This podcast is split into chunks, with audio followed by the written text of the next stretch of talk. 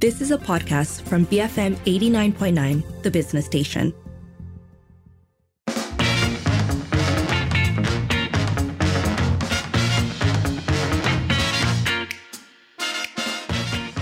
It is 5.08. You're listening to the evening edition with Sharmila and Sharad. First up this hour, only 12% of the candidates running in the state elections are women. So what's going on?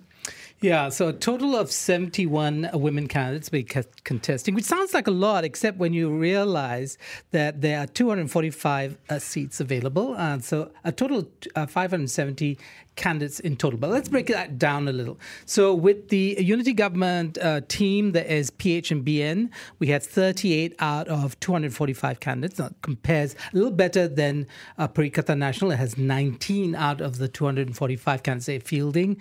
Muda does well, but it's fielding only 19 candidates, out of which 10 are women. So that's slightly more than 50% of mm. their candidates that are women. Parti Rakyat Malaysia has two out of 13, and Parti Socialist Malaysia have uh, one out of four. They're also independents of the field of independents uh, spread all across the, the, the six states. Only one is a woman. Now, of course, this 12% number is not even half of the often touted 30% ideal. Um, well, 30% is not ideal, but the 30% is the bare minimum that we should be doing. Um, and this is, of course, a call that has been. Um, it comes up every time there's elections, right? And that's because 30% is essentially the global standard set by the UN uh, when it comes to um, how a subgroup is adequately represented um, in in any situation. And we, as we can tell from this, we're actually really far from hitting that thirty percent, despite the fact that we've heard this being brought up before every um, every time we go to the polls. This conversation comes up, and yet there doesn't seem to be a lot done to address it. Yeah. So at this point in time, we're only looking at candidates. We haven't even looked at the winners, and then yes. But what's I think uh, essential is to look at how and where women candidates are fielded. Are they fielded in safer seats by their respective parties? Do they stand a better chance, or are they being put out as kind of cannon fodder in difficult seats? Right. So this is something that we need to be attentive to when we look at these numbers. It's not just the numbers in absolute terms, but it's also where they stand in terms of their electability. So you know, Sharad, every time we do um, a show around this issue, um, particularly when it comes to female representation, one of the points that gets brought up is that. Um, I don't care what gender the candidate is. I just want them to be a good candidate. Um, I will vote on merit. And it often strikes me that somehow going by that seems to just mean we keep electing men. Um, and I'm trying to figure out how to Surely there's a way to balance between, yes, absolutely, the call for merit when it comes to our candidates, but to also make sure that there is that sort of um, equality when it comes to gender representation. Yeah, I mean, in Asia, it's a it's a curious thing, right? So if you look at South Asia, we've had a lot of women leaders at right mm. at the top, right? We had the Indira Gandhis. Uh, we look at um, Shrima uh, Bandaranaike, Mrs. Bandra, Chandrika. Uh, Bangladesh has had, in fact, the the top uh, contestants yes. in Bangladesh are both women. So in South and then in, in, in Southeast Asia, we've had some stellar women uh, political leaders as well. We think of Megawati in Indonesia, Corazon Aquino in, in the Philippines. So it's not like it's not there, right? Um, so I'm wondering if it's partly that that we are in fact, unlike say the U.S., where they've never had a woman president. In fact, the breakthrough was them uh, for them recently was having a vice president. Yeah. It's interesting, I think. Um, I I think though that despite the despite the fact that we do see this sort of representation in our region, um, when we look at these sorts of numbers, there does seem to be a disconnect. And and, and I think it goes back to um, the point you were bringing up earlier.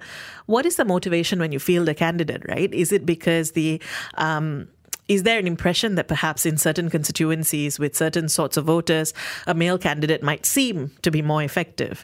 Um, is it a lack of preparation and training and a putting forward right from the early stages where obviously if you're not fielding younger, fielding and training younger candidates from an early stage, the polling station is the is the end point of that, and you're not going to see that representation. Yeah, political parties, I think, have their own algorithm, their own sort of formula for deciding this, whether somebody's electable, whether somebody is acceptable to in a particular cultural context. Are women? Do we have, uh, you know, is there kind of underlying uh, substratum of kind of male chauvinism and and or, or paternalistic thinking that you know that even women think that a male candidate is preferable to a woman candidate, right? So are all these things I think that political parties perhaps um, have in the mix when they make those decisions. But it is unfortunate that, that you're right, because the outcome tend to be severe underrepresentation of women. And despite the fact that I grew up in the era of Margaret Thatcher and, and you know, not so great, uh, you know, women leaders like that, uh, I mean, great from an ideological perspective, uh, that, uh, you know, we really do want to see more representation of women in our uh, elected bodies. So we're talking about the fact that um, in the upcoming state elections, only 12% of the candidates being fielded are women. So we want to hear from you. Should all parties have a quota for female candidates? You can call 77332900, send us a voice note or WhatsApp 018-789-8899, tweet us at BFM Radio.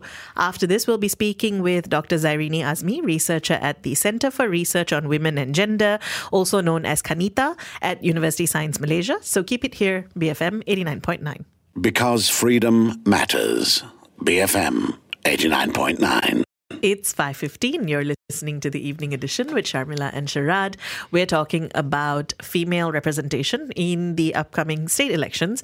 Uh, sadly, not looking so great. Only 12% of the candidates being fielded are women. So we'd like to hear from you. Should all parties have a quota for female candidates? You can call 77332900, send us a voice note or WhatsApp 018 789 tweet us at BFM Radio. Now, on the line with us is Dr. Zairini Azmi, researcher at the Center for Research on Women and Gender, uh, better known as Kanita at USM. Zairini, good to have you with us today. Thank you. Thank you for having me today. How are you? I'm good. Thank you. Um, so, first off, tell us uh, where you are and who and what you're observing when it comes to the state elections. Uh, yeah. Oh, thank you. I'm, I'm here in Terengganu. Um, I'm observing one of the two female candidates uh, in Terengganu. Uh, now I'm observing Puan uh, Ika Lisut. Um, Puan Ika Lisut is a candidate from the uh, Pakatan Harapan Barisan Nasional Coalition in the Mane constituency. Another one is uh, Puan Zuraida Maknor uh, in uh, Don uh, Ladang. Okay, so it is very interesting because this is be the first the first uh, women nominated here in Don Manier. Um, and so it's we very interesting to witness how the voters in this area respond to the candidate, the female candidate, and the approach used. Um, I have been uh, monitoring women's candidate campaign and performance in the state election and also previously in the uh, 15 general elections. So this is uh, a part of the uh, Pantau PRU initiative, yeah, uh, uh, uh, to ensure greater participation, nomination, appointment of, and selection of women at decision-making level. And we start with women candidates. So Pantau PRU 15 is a coalition led by NCWO, uh, National Council for Women's Organization, uh, comprising um, 200, if I'm mistaken, 200 women's NGO and uh, 24 other collaborating uh, NGOs, including academic members. Zairini, if I ask you, we can just follow up on the you know, situation there in, Terengganu. What are the uh, perceptions of political parties about women candidates? Are they seen as a liability? Are they seen as something that are good for the political parties? Well, uh, if you look at uh, past uh, elections, um, in general, uh, general elections 14 and 13, uh, they do they did have um, women candidates, but the sentiment that I got from uh, Terengganu people, they are not ready for uh, female leaders. Uh, uh, to, you know, um, that's so. Uh, to, to simplify things, uh, they're not ready to have uh, uh, women um, leaders. Um, but I think we should start somewhere, you know. We should uh, start to have more women candidates so people can get used to have more women, uh, uh, more women as uh, uh, leaders in political area in Terengganu. So that is the most important uh, important thing. Now, if we look at the larger pool of candidates, out of the 570 for the six states, only 71 are women. How does this number stack up against previous elections? Has the gap gotten bigger? Uh, again, if you refer, there's, there is no significant increment. Let's, let's be honest. Mm. Uh, in PRU 14 uh, as compared to this uh, by-election, uh, PRN, uh, these by-elections. Um, in terms of number, it's almost similar. We have 27 one uh, female uh, uh, candidates in Selangor. In PRU, uh, in general election 14, we have about 26. So, so the number almost similar whether in Kedah, Kelantan, Terengganu, or Negeri Sembilan. In fact, in Terengganu, I think last election, we have four female candidates as compared to two this time. Yeah. So, Selangor has the highest number lah, in terms of number. But if you go by percentage, then the percentage of women candidates still low still low. And we are way long to go, you know, before we can have at least 30% women uh, uh, leaders uh, or representative. Yeah, so we could just uh, kind of focus on the parties again. You said something about uh, you know, people in Terengganu not being ready. What about the rest of the country? Uh, I think the West Coast kind of considers itself pr- progressive. Why don't we see more women being fielded by the parties in this part of the country? Interesting, yeah. so um, political parties, okay, political parties, uh, um, political, political parties have a significant impact on either facilitating or uh, obstructing women's uh, chances for leadership role. That, that that that's the first thing. Okay, uh, because uh, the individuals uh, chosen as candidates and, and national leaders by this party um, hold the potential to assume influential roles within the government at different tiers. So we are talking about position, uh, position with power. Okay.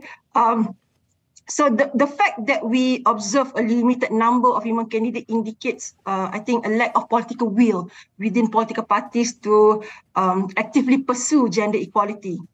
I have to put that one first because uh, although we talk about gender equality is one of the Sustainable Development Goals agendas, um, which is uh, um, which is uh, emphasizing on uh, equal opportunity for women and men across political, economic, and other spheres, but we don't see that in politics.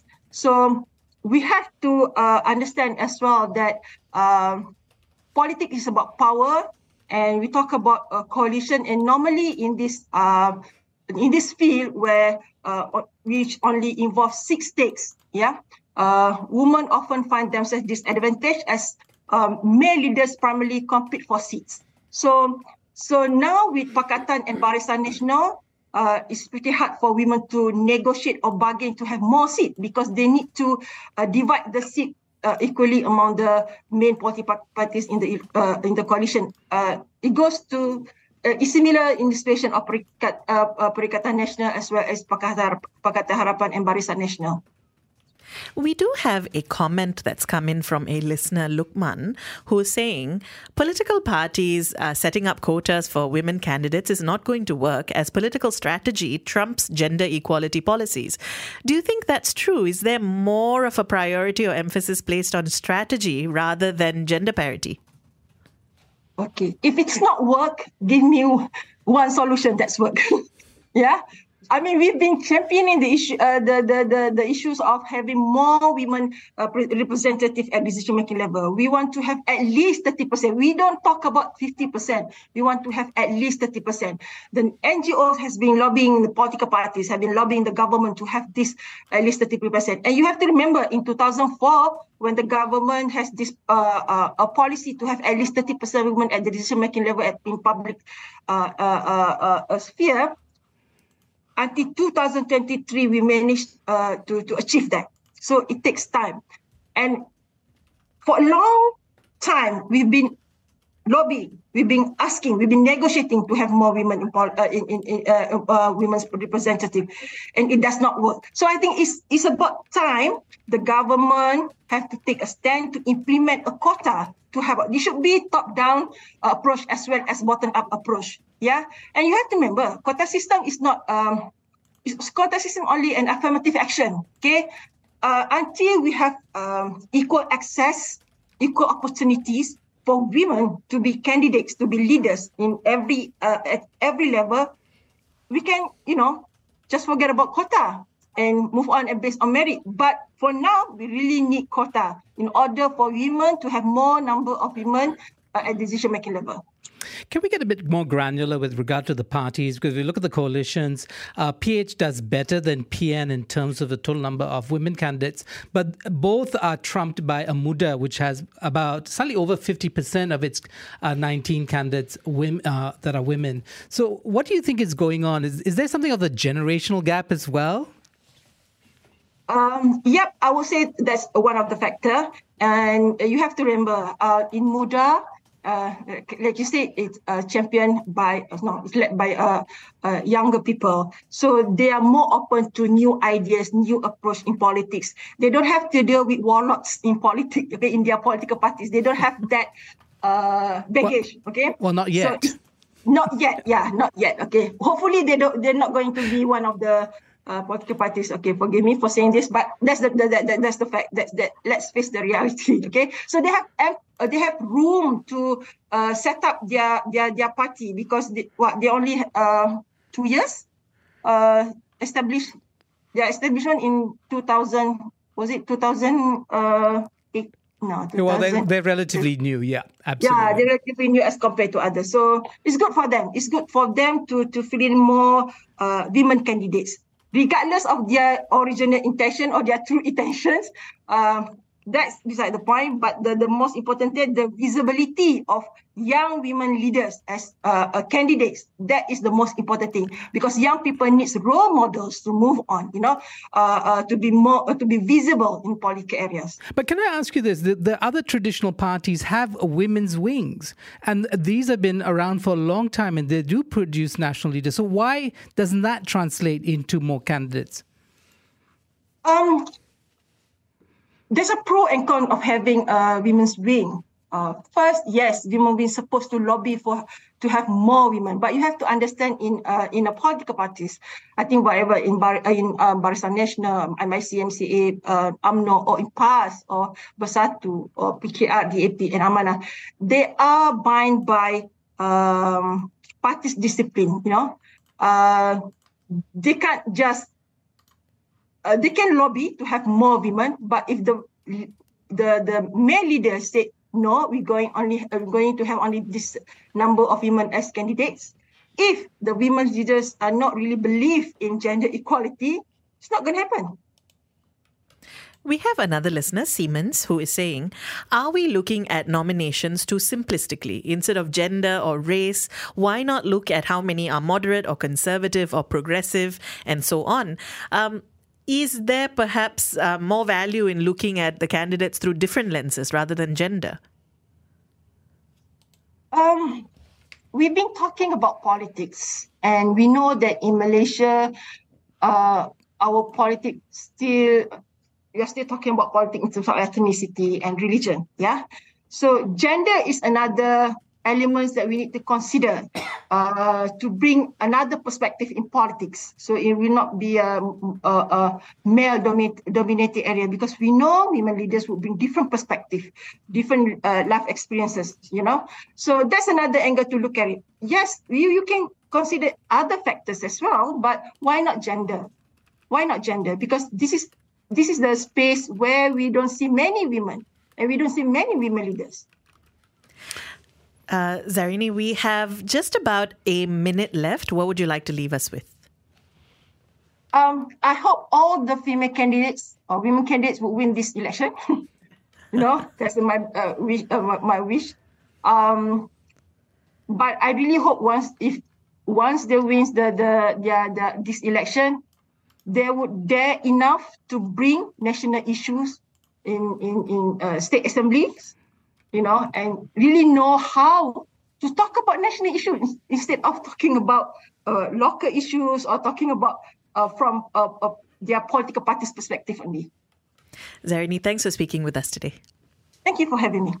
That was Dr. Zairini Azmi, researcher at the Center for Research on Women and Gender at University Science Malaysia, weighing in on the fact that uh, in the upcoming state elections, we are only seeing 12% of candidates being fielded uh, are women. So we're asking you for your thoughts. Should all parties have a quota for female candidates? You can call 77332900, send us a voice note or WhatsApp 018 789 8899, tweet us at BFM Radio. Because freedom matters. BFM 89.9. It is 5:38. You're listening to the evening edition with Sharmila and Sharad, and we're talking about female representation in the upcoming state elections. Um, only 12% of uh, female candidates are being fielded across the board. So we want to hear from you. Should all parties have a quota in place for female candidates? You can call 77332900, send us a voice note or WhatsApp 018-789-8899, tweet us at BFM Radio. Let's start with a voice note that's come in. This is from Roberto. For starters, and I will discuss only this point, is about why the UN decided that it's only 30% that has to be represented. Let's be frank, around the world, almost in any country that calls themselves call themselves democratic countries, 50% of the population are women, are female.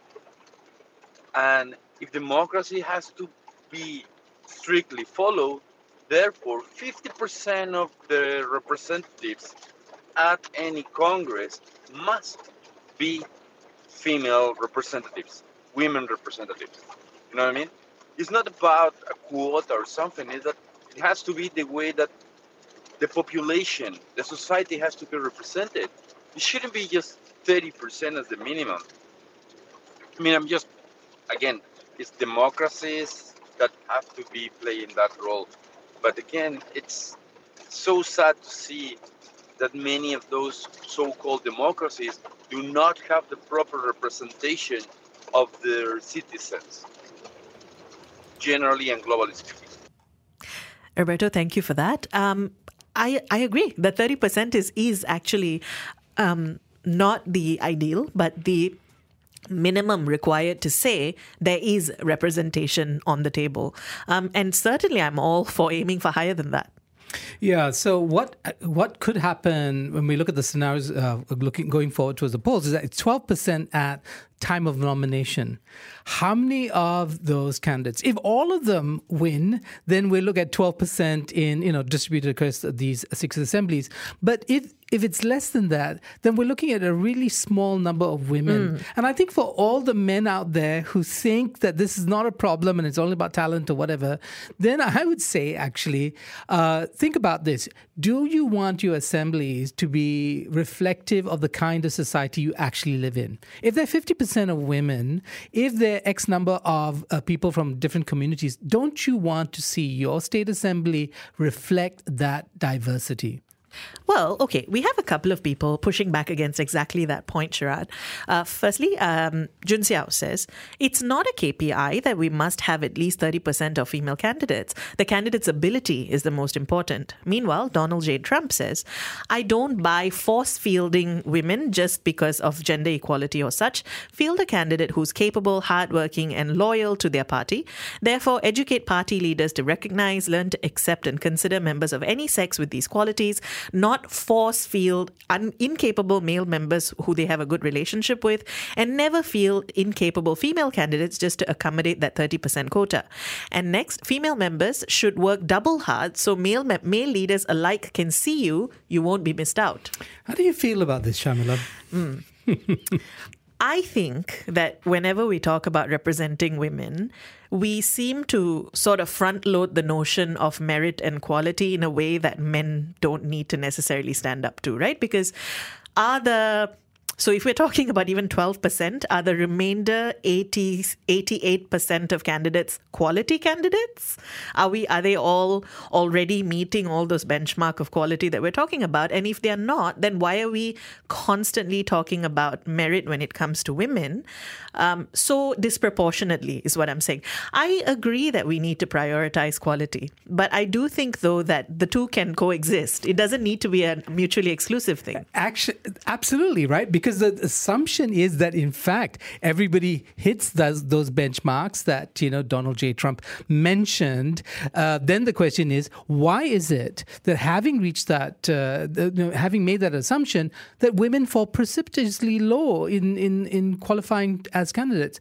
Unless we're saying that parties uh, recruit women of low quality and therefore they can't find 50%, uh, you know, to be candidates. I, I, think this is a kind of argument that uh, goes in the face of actual history and a history where political parties have often used women's power to drive their, their popularity and their success, but then don't reward them. This is true of the nationalist movement. It's true of all major political parties. You think of UMNO, you think of all those political parties and their women's wings, but they just don't reward women. And the reason, and the question is why? We have Shamil with a little bit of a left field idea saying, now this might be wild, but hear me out. An all women political party. No need quota, no need infighting, no headache. Cut off all these patriarchal dinosaurs. Uh, well, I'd, yeah, well, maybe that could work, uh, but then, I mean, it certainly would uh, increase uh, on average the amount of women uh, contesting. But I don't know if that's really where we want to go because we do want women be represented equally across the spectrum politically as well. So whether you're an Islamist or a Democratic and a, socialist or a, you know uh, whatever it is that you stand for, a social democrat, you want fifty percent of women to be there. That I agree. I think that um, we making this call is not a partisan call. It's not, I want to only see more women on the side of the parties that I vote for. It should be a call across the spectrum because, um, actually, going back to, um, they are representing the women uh, voters, right? Um, I did, I did, however, um, want to read this one from Shariza, who says, um, "I think it's more fun if each seat has a duo candidate consisting of both male and female candidates, but split their salaries. Um, a quota maybe means someone is not there by merit, may, and if a party needs to put a female candidate just because they have to, they might just place a candidate that they don't expect to win because they have to." Um, going back to that point you made about are women being forced to run in either where they might just um, not stand a chance? Um, and and I mean those are all considerations, but I do think though that with the entry the bar for entry currently being so low.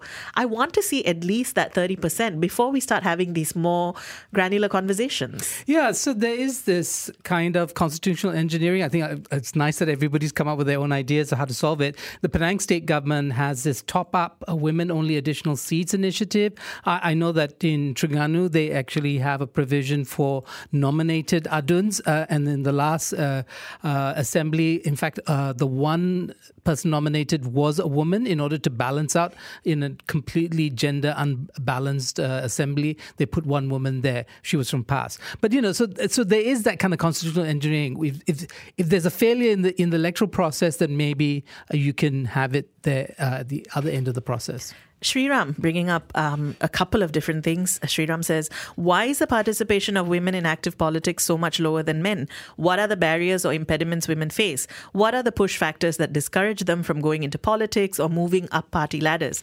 Until we can address these, we will not be able to get enough quality female candidates to elect. Yeah, so the quality it's it's interesting how quality uh, how why there is a pushback on this quality. Yes, uh, uh, because um, actually since we're talking about quality, right? So Mingzi, for instance, says, "I'm all for quality female reps, less Rina Harun, more Azalina Othman." So I I understand the push for ha- wanting effective female leaders, but I actually think all the things that Sriram talked about. Um, why is the participation low? What are the barriers for entry? What are the impediments along the way? We do need to be talking about that separate from this notion of are they going to be effective leaders? Because if we don't give people opportunity, then we're never going to be able to know if they're going to be effective leaders. Din says, I'd like to know if all people writing in and saying that a quota may result in unqualified female candidates believe that the current crop of candidates are, in fact, wholly selected on merit. Yeah, I, I think Din, um, who spelled your name uh, in a Russian fashion, Ludmilla, I think is how she spelled your name. Um, yeah, you have a point. I mean, look, look. I mean, at the end of the day, we have to check our own prejudice, and I, uh, you know, we. Sharmila, you've been at this for a long time. Every time it comes to elections, we talk about women. We have the same conversations. I wonder when we're going to move on. Well, we'll move on when we reach the 30%. Keep those thoughts coming. You can uh, call 77332900, send us a voice note or WhatsApp 018 789 Tweet us at BFM Radio. You have been listening to a podcast from BFM 89.9, the business station. For more stories of the same kind, download the BFM app.